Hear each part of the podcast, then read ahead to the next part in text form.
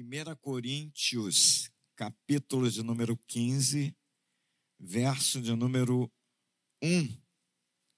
Diz assim a palavra de Deus: Irmãos, venho lembrar-vos o evangelho que vos anunciei, o qual recebestes e no qual ainda perseverais. Por ele também sois salvos. Vamos dizer juntos? Sois salvos. É, se retiverdes a palavra, tal como vô-la preguei, a menos que tenhas crido em vão. Antes de tudo, vos entreguei o que também recebi, que Cristo morreu pelos nossos pecados, segundo as Escrituras, e que foi sepultado e ressuscitou ao terceiro dia, segundo as Escrituras, e apareceu a Cefas e depois aos doze. Depois foi visto por mais de quinhentos irmãos de uma só vez, dos quais a maioria sobrevive até agora, porém alguns já dormem. Depois foi visto por Tiago, mais tarde por todos os apóstolos. E afinal, depois de todos, foi visto também por mim, como por um nascido fora do tempo. Até aqui. Senhor, muito obrigado pela leitura da tua palavra, Senhor.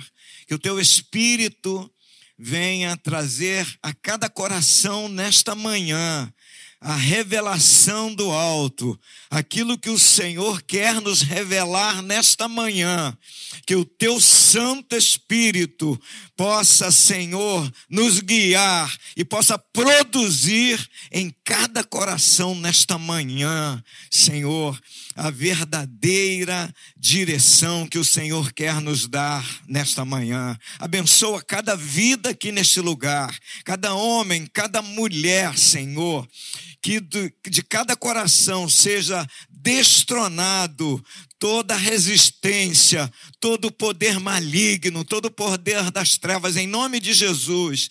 Que não haja desatenção, que não haja desvio, Senhor, que ninguém fique prestando atenção em outras coisas, mas que possamos abrir nossos olhos e abrir nossos ouvidos para tudo que o Senhor já preparou para nossas vidas nesta manhã. Assim oramos em nome de Jesus. Amém. A mensagem que dá vida. Esse é o título da nossa mensagem nesta manhã. O apóstolo Paulo fala aqui de lembrança, que nós devemos nos lembrar. E ele está falando aqui ele escreve esta carta à, à igreja de Corinto, foi a primeira carta que ele escreve, e ele fala da força que tem o Evangelho. Lembrai-vos o Evangelho que vos anunciei. Então, Paulo, ele, ele classifica o Evangelho como algo importante na vida dos crentes, na vida daquele, dos seus ouvintes. Então ele, ele chama a nossa atenção para que possamos lembrar. E depois ele traz as, as coisas que devemos lembrar, as quais o Evangelho que ele anunciou é, enumera, através desse Evangelho, Paulo enumera todas essas coisas que são importantes, que nós não podemos deixar de lado, não podemos esquecer, devemos lembrar, porque esta mensagem, que é através dessa mensagem que houve a transformação da nossa vida, é através dessa mensagem que os nossos valores foram mudados. Anteriormente, nós valorizávamos determinadas coisas, achávamos algumas coisas muito significativas e importantes para nós. A partir do momento que ouvimos esta mensagem do Evangelho de Jesus Cristo, e essa mensagem transformou, modificou o nosso coração. Lá em João, no capítulo número 8, no verso 37, ele diz assim: E conhecereis a verdade, e a verdade vos libertará. Ou seja, esta mensagem do Evangelho, ela traz uma verdade absoluta. Não é uma verdade de cada um. É a verdade absoluta. Conhecereis a verdade e a verdade vos libertará. Significa que eu vivo por esta verdade. Tudo que está fora deste bojo, deste contexto, eu começo a refutar. Em alguns momentos eu até sou, ah, quem sabe, levado ou arrastado por algumas coisas que estão fora desta verdade, mas logo, logo eu volto para o trilho, porque eu conheço a verdade. E eu não vou permanecer fora da verdade. Então, Paulo chama a atenção dos crentes para que eles possam lembrar desta verdade, lembrar desta mensagem. E aí, ele começa a enumerar a partir do verso 2. A primeira coisa que ele fala é de salvação, que por ela, que por ele, por este evangelho, por esta mensagem, nós fomos salvos. E eu queria falar a respeito, em primeiro lugar, da salvação. A salvação nos remete a muitas coisas. Mas eu queria destacar um ponto da salvação, que é o novo nascimento. A salvação traz para você e para mim um novo nascimento. Nasce uma nova criatura, um novo homem, um novo ser. Através desta palavra, da palavra de Deus. E aí, esse novo nascimento, quando Jesus fala com Nicodemos, lá em João capítulo número 3, Jesus explica a Nicodemos a respeito desse novo nascimento. E aí a gente destaca algumas características desse novo nascimento. Primeiro, primeira característica é que ele nasce, esse indivíduo, este homem, este você, eu, nós que estamos aqui, que nascemos de novo, não nascemos da vontade da carne. Você está aqui porque você nasceu da vontade da carne. Sim, você, como um cidadão, como indivíduo, você nasceu da vontade da carne. Ou seja, teu pai e a tua mãe se relacionaram. Desejo que, exi que existia neles, desejo entre eles, um desejava o outro, e gerou você, me gerou. Então você tornou-se, eu me tornei o Xavier. Mas agora, esta mensagem do Evangelho, ela faz o contrário. Ela nasce, ela me faz nascer, me faz um novo homem, não mais da vontade da minha mãe nem do meu pai, mas da vontade de Deus. Foi Deus que me gerou, foi Deus que me fez um novo homem. João capítulo 1, a partir do verso 11. Se você puder colocar aí, Guilherme, para mim vai ser ótimo, vai me facilitar.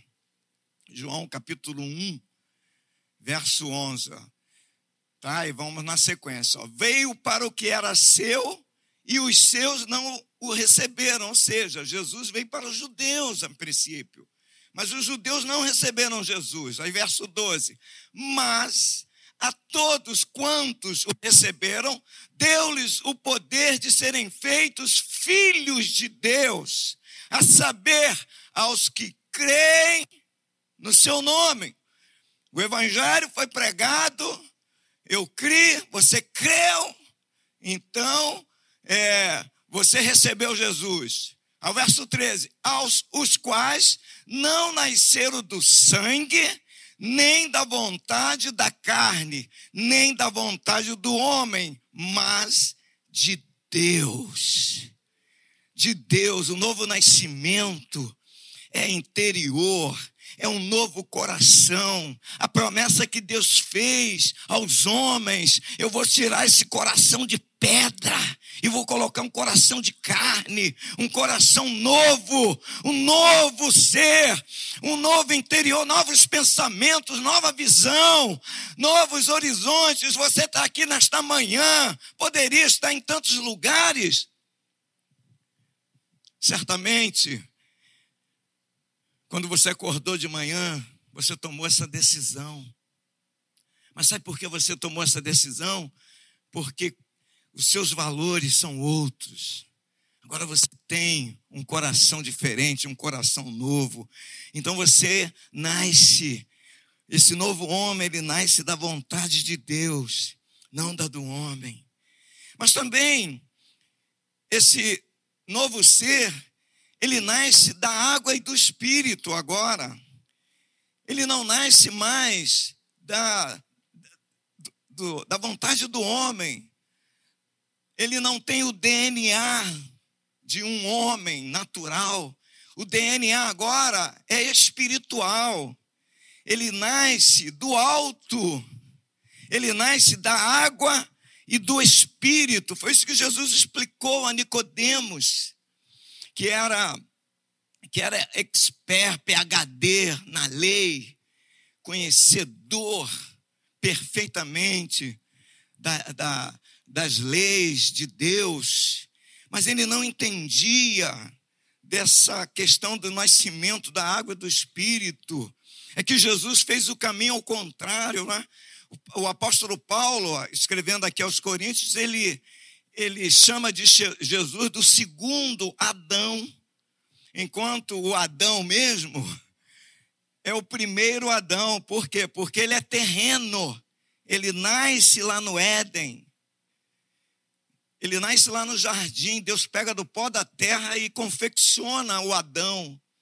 Já Jesus é chamado do segundo Adão porque ele vem do alto. Ele faz o caminho inverso, ele nasce do alto, ele nasce do espírito. Então ele, ele não é terreno. Embora ele tenha entrado neste mundo, da mesma forma como eu, como você e como todo ser humano entra, nascido de mulher. Fica calminho, Watson, tá? Só escuta, bota, fica ligado. Então, o segundo Adão, que é Cristo, ele não é terreno. Então nós nascemos da água e do Espírito. Nós nascemos do Espírito de Deus. É o nosso é o nosso ser interior, que é espiritual. Nós cogitamos das coisas espirituais. Nós temos é, perspectiva de futuro, não aqui. Aquele que nasce somente da carne, a perspectiva dele encerra aqui neste mundo. A nossa não a nossa é, é, vai além, vai além desse mundo.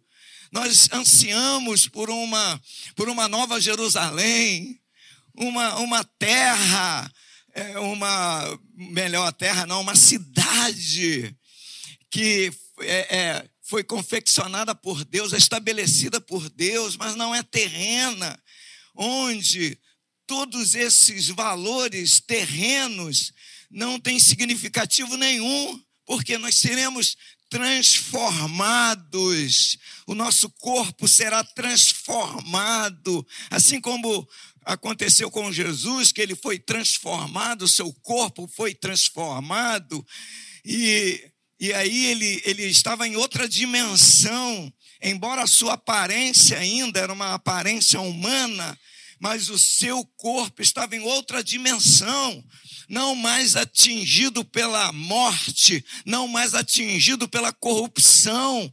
Então nós anelamos por isso, a nossa perspectiva está nisso, os nossos ideais, os nossos sonhos. Sabe por quê? Porque nós nascemos da água e do Espírito. Só pensa dessa maneira quem nasceu da água e do Espírito.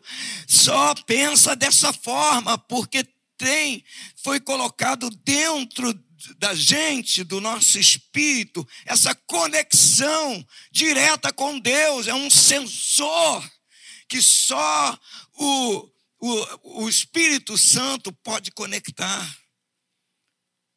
Entende? Não tem. Eu tenho um sensor do meu portão, onde eu moro. E se você mora num condomínio, você também tem um sensor. Mas lá, eu não consigo entrar no seu condomínio com o meu sensor, nem você entra no meu. Porque tem uma conexão ali dentro daquele equipamento, tem uns, umas coisinhas ali que identifica lá com a peça que é colocada lá no teu, no teu portão, lá na, na, na, na que faz essa conexão. Assim é no céu. Assim é o Espírito. A palavra de Deus fala que o Espírito de Deus, ele tem essa conexão com o nosso espírito, e é uma concordância, e é uma concordância também entre nós, na horizontal. Eu identifico você como crente, você identifica outro crente, a gente sai e tem essa identificação, sabe por quê? Porque há o DNA celestial, há uma conexão entre a gente. A gente se olha e fala, nós somos parentes. Não é assim? Nascer da água e do espírito. E a terceira, tem que correr aqui para a gente não atrasar, é que a nossa natu nova natureza agora ela é espiritual. Eu tenho uma natureza espiritual, eu tenho uma natureza terrena, natural. Veja só que loucura. Por isso que o apóstolo Paulo fala que o, é, é, que a cruz é loucura para aqueles que perecem, mas é poder de Deus para os que creem. Como que você vai poder conceber isso?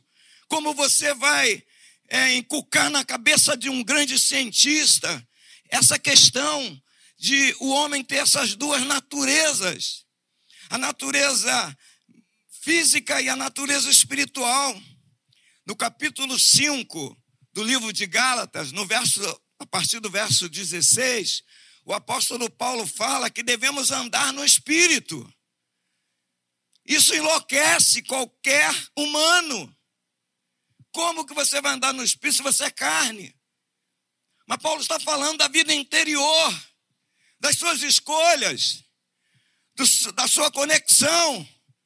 Você, tem, você está conectado com Deus em todo o tempo. Você é o templo do Espírito Santo. Como é que é isso? Conectado com Ele, o templo aqui. Como pode? Eu sou tão pequeno, sou tão limitado, mas o Espírito Santo habita em mim. Eu estou conectado com Ele aonde eu vou, em qualquer lugar. Esse é o lugar de encontro dos conectados.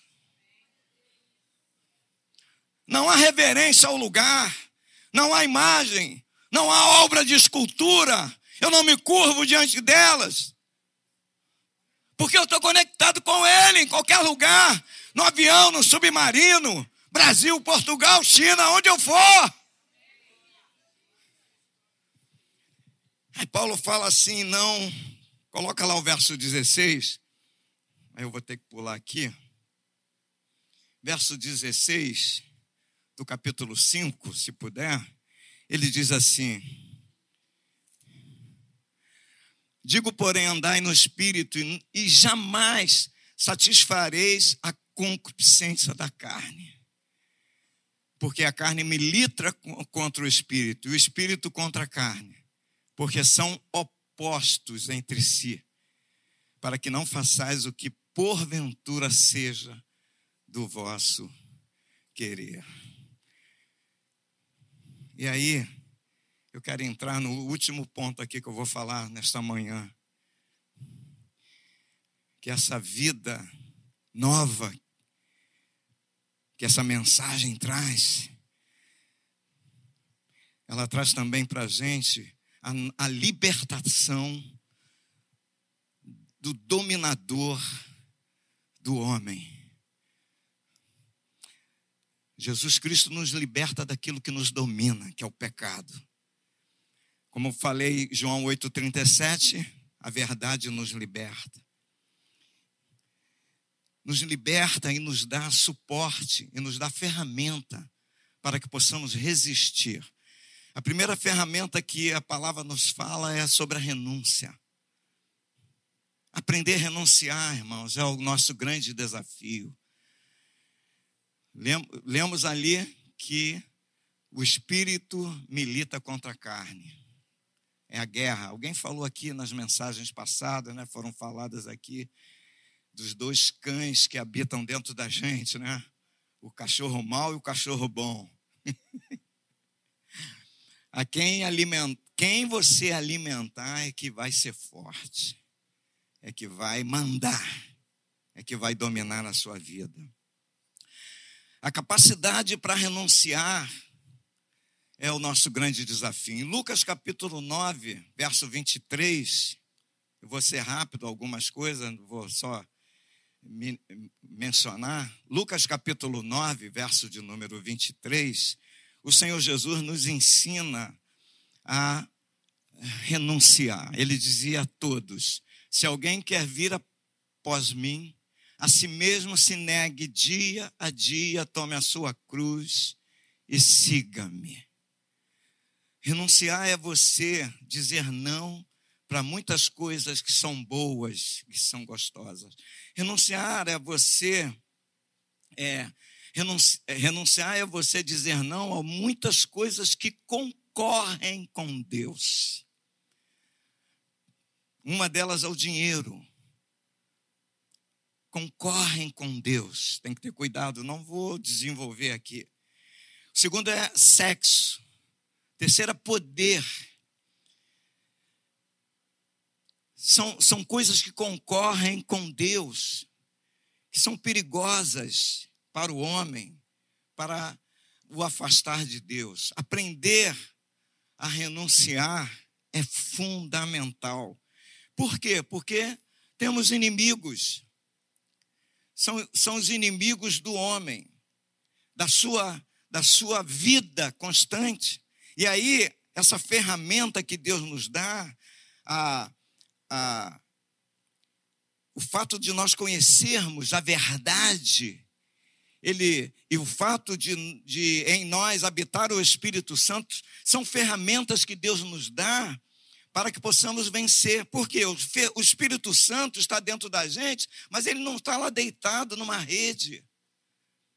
Algumas pessoas pensam assim: o Espírito Santo não está deitado numa rede, mas ele está produzindo dentro de você, primeiro, os dons espirituais, o fruto do Espírito. Está dentro de você produzindo isso, ele está trabalhando constantemente, te dando poder para resistir, fazendo você ser longânimo, fazendo você ser bondoso, fazendo, colocando dentro de você o amor de Deus, que excede a todo entendimento. Então, o Espírito Santo de Deus é ativo. Deus não está morto, Deus está ativo. Por quê? Porque você precisa combater três inimigos. Um, natureza. Voltamos lá em Paulo falando sobre a carne milita contra o espírito, é a nossa natureza, a natureza adâmica é a carne. Porque a carne cogita das coisas terrenas, das coisas deste mundo. O homem natural, ele não cogita das coisas espirituais, ele cogita das coisas terrenas. Então, é, eu preciso combater ter a minha natureza, essa satisfação da minha carne, eu quero satisfazer os meus apetites. Os meus apetites têm que ser satisfeitos, porque a carne deseja, a carne anseia, a carne quer. A segunda coisa, o segundo inimigo que o Espírito Santo vai nos capacitando é para vencer as coisas do mundo que é a vaidade, é? o poder. Eu quero estar em destaque. São as coisas deste mundo. Eu quero, eu quero ter, ter, e essas coisas estão entrando na igreja. Crente abençoado é o que tem, dizem alguns. Mentira! Como eu conheço a verdade, isso não me afeta, porque eu conheço a verdade. Você conhece a verdade. Não é ter, é ser. Ser tu uma bênção. Deus disse para Abraão: Eu não tenho que ter, eu tenho que ser. Terceiro lugar, terceiro inimigo é o diabo, não é? Com seu poder de, de persuasão. Satanás, ele tenta nos enganar de todas as formas. Assim como enganou Eva lá no jardim do Éden, não é bem assim. Ele distorce a palavra de Deus. Ele tentou pegar o próprio Jesus, Mateus capítulo 4, lá no jardim, lá no, no deserto. Então, Satanás, ele, ele tenta nos persuadir, nos destruir. Mas o Espírito Santo que habita em nós vai nos dando ferramentas para que possamos vencer, vencer essas batalhas através da nossa renúncia, através da, do repúdio que nós devemos fazer contra o diabo, contra o pecado, através da resistência e da vigilância. Somos fracos. Somos fracos, sim, mas o Senhor nos capacita para que sejamos fortalecidos. É o que o apóstolo Paulo fala em Efésios, Efésios 6, 10. Paulo diz assim: ó, quanto ao mais, sede fortalecidos no Senhor e na força do seu poder, revestivos toda a armadura a armadura de Deus, para poderdes ficar firmes contra as ciladas do diabo. Sede fortalecidos na força do poder de Deus. A palavra de Deus vai mais além. A alegria do Senhor é a nossa força. Paulo diz: alegrai-vos no Senhor vos digo novamente: alegrai-vos no Senhor. O que, que é isso, pastor? É você não olhar para as circunstâncias. O que vai fazer você se alegrar no Senhor é a leitura da palavra de Deus. Está tudo errado, caos por toda a sua volta, assim como aconteceu nos dias de Noé, quando a arca pousou no Monte Ararat e Noé abre a arca, Deus falou: saia da arca você, sua mulher, seus filhos, as mulheres dos seus filhos e todos os animais. A Bíblia diz que quando Noé abre a porta da arca, ele só vê caos. Aquele pastor pregou sobre o corvo. Por que, que o corvo não voltou? Porque tinha carne podre, estragada após dilúvio a carne estragada toda a sua volta, causa a sua volta, mas todavia eu me alegrarei no Senhor, porque os meus olhos estão no Senhor. O mundo passa com toda a sua concupiscência, isso vai passar. Mas se você ficar olhando para o mundo, você vai perecer juntamente com os que estão perecendo. Olhe para Jesus. Está difícil? Pastor, tem que pagar a conta? Tem, eu também tenho. Pastor, mas eu não tenho dinheiro. É, verdade, alguns não têm. Mas Deus vai te dar força. Pastor, a minha, alguém da minha família está no hospital. Alegrai-vos no Senhor, fortalecei na força do poder de Deus. É Ele que te dá força, é Ele que tem uma palavra para você, só Ele tem, mas ninguém. Só Ele vai te encorajar, vai te animar, só Ele vai te fortalecer. Assim, fortalecer a todos, pois todos nós somos fracos. Somos fracos, mas o Senhor é forte. E Paulo se alegrou quando Deus falou isso para ele. O poder se aperfeiçoa na fraqueza. Paulo falou assim: Todavia eu me alegrarei por ser fraco. Oh, irmão. Porque o poder não vem de mim, vem de Deus. Eu quero orar com você. Fique em pé, no, seu lugar mesmo. Coloca a mão no seu coração. Coloca a mão no seu coração. Você está enfrentando uma luta, uma batalha, uma guerra, um conflito. Lembre-se que você nasceu de, de novo. Lembra, lembra-se do Evangelho. Lembra-se da palavra. Da palavra que transformou sua vida. Te fez um novo homem, uma nova mulher. Você é uma nova criatura. Você não é qualquer um. Você foi comprado. Você foi comprado e não foi comprado com dinheiro desse mundo, nem com dólar, nem com real, nem com euro, libra, esterlina, nada disso. Você foi comprado pelo com sangue de Jesus. Então você tem valor. Coloca a mão no teu coração, Espírito de Deus. Fortaleça o teu filho, fortaleça a tua filha, fortaleça o teu servo, fortaleça a tua serva nesta manhã, em nome de Jesus. Traga o teu fortalecimento, o teu poder, traga renovação. Aquele que está abatido, desanimado, triste, sentindo-se derrotado, meu irmão, não olhe para a circunstância, clame ao teu Senhor, clame ao teu Deus ele está vivo, Ele te sustenta, Ele te segura pela tua mão direita, Ele te faz atravessar esse deserto, Ele atravessa com você. Se você passar pelo fogo, você não vai se queimar, aleluia, porque o Senhor está contigo, Ele é o teu Deus. Receba esta palavra no seu coração, é a palavra de Deus em nome de Jesus. Amém.